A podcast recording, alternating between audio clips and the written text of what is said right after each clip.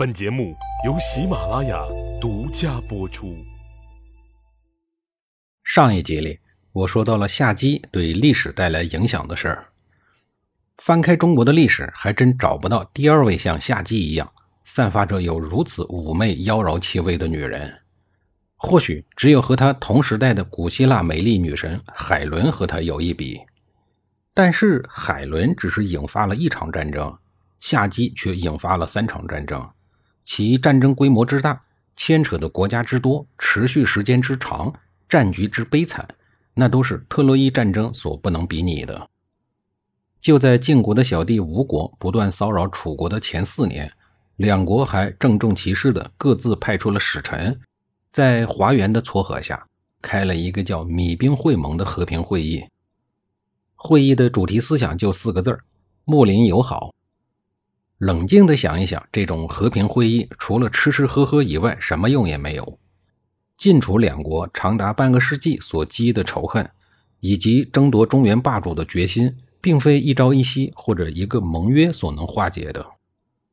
晋楚双方在形势对自己不利的时候，都希望通过暂时的休战而得以调整；而当形势好转时，就会撕毁盟约，发起新的进攻。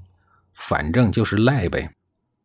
就在晋国扶持的吴国和楚国处处作对的时候，晋国本土也没有让楚国过安稳日子。晋国又因为郑国的事情和楚国吵得不可开交。过程虽然很复杂，但归纳起来也就几句话能说得完。公元前五七五年春天，楚国以割让土地为诱饵，引诱已经叛变的小弟郑国滚回到楚国的怀抱。唯利是图的郑成功击滚，还真滚了回来。这下他的现任主子年轻的晋厉公不高兴了。要说你叛变就叛变吧，他还顺手牵羊把晋国的盟友宋国给欺负了一下。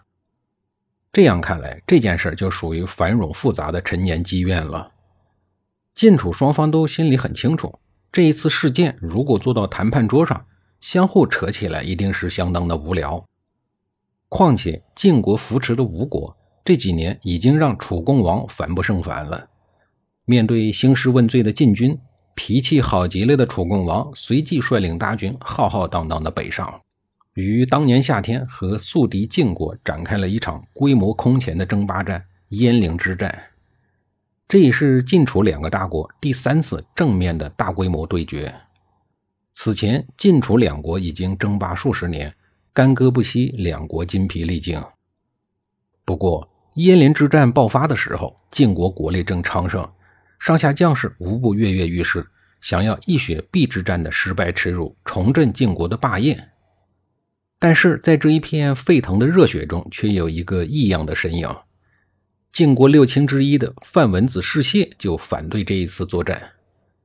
范文子士燮因为谦逊而有心机。被他的爹范武子世会认为，他可以一生免疫灾祸。这样一个嗅觉敏锐的角色，听说楚国出兵的时候，主张溜之大吉。他的理由是：我们假装躲避楚国，就可以缓解忧患。称霸中原不是我们能办到的，还是留给有能力的人吧。我们和和睦睦的侍奉君主就足够了。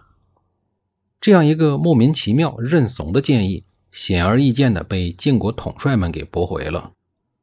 一个月后，在晋楚两国大军相遇、即将决战的时候，范文子士燮又主张避免战争。晋国政坛权势熏天的三系之一，同时也是晋军新军佐的细致看不下去了。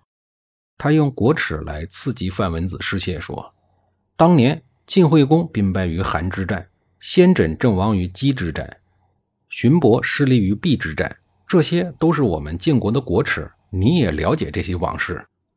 现在你想让我们逃避楚国，是打算增加新的国耻吗？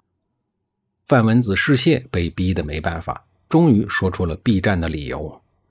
他说：“我们晋国先辈君王之所以不断的作战，那是因为以前的戎狄、齐国、秦国、楚国都很强大，如果不尽力的作战。”处在夹缝中的晋国子孙后代必将衰亡，而现在戎狄、齐国、秦国这三强都已经向我们屈服了，敌人就只剩下一个楚国罢了。只有圣人才能做到既无内忧又无外患。如果不是圣人，没有外患，就必然会有内忧。为什么不放着楚国来当我们的外患，而去搞内部的残杀呢？范文子示谢的这一段话，既是在说道理，也是一番预言。史书没有记载细致以及其他晋国大夫们的反应，这个是完全可以理解的，因为这一段话在当时看来实在是太过于深奥了。总之，鄢陵决战如期爆发了。晋国取得了大胜，范文子示谢，站在了军队前，感叹地说道：“君主年幼，大臣们如果没有才干，怎么会取得这种大胜呢？一定要万分的警惕呀！”进军凯旋以后，上下欢腾，一片雀跃。范文子示谢，却忧心忡忡，因为看见外患已平，年轻气盛的金立公必然会引发内忧。觉得大难临头的范文子示谢，做出了一个令人匪夷所思的举动。他向上天祈祷自己快点死，以免祸及自身。在史书《扑朔迷离》的记载中，上天很快回应了范文子示谢疯狂的祈求。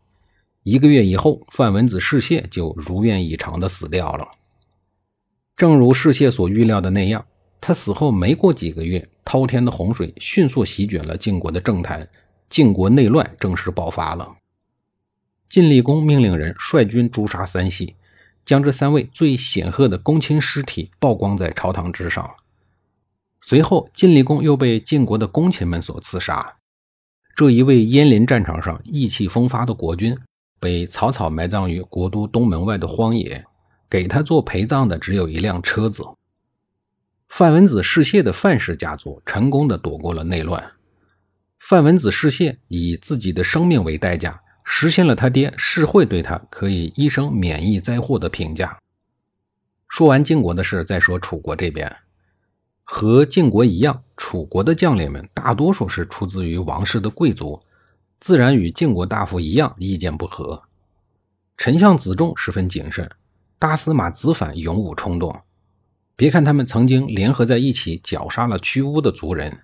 但其实也是命和心不和，而好脾气的楚共王又不怎么喜欢稳重的子仲，反而青睐冲动好战的子反。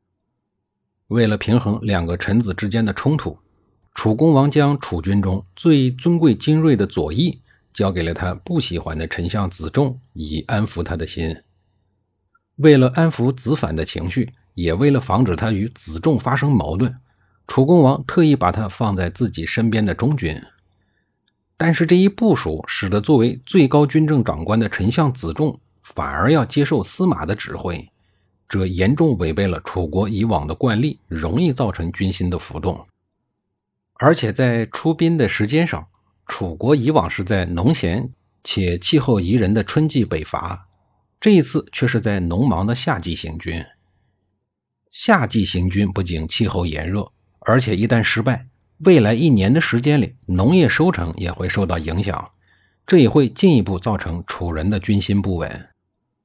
楚军在北方的重镇申邑集结完毕以后，随后带领郑国的军队开赴北方。下一集里，我继续给您讲述这场战斗的事情。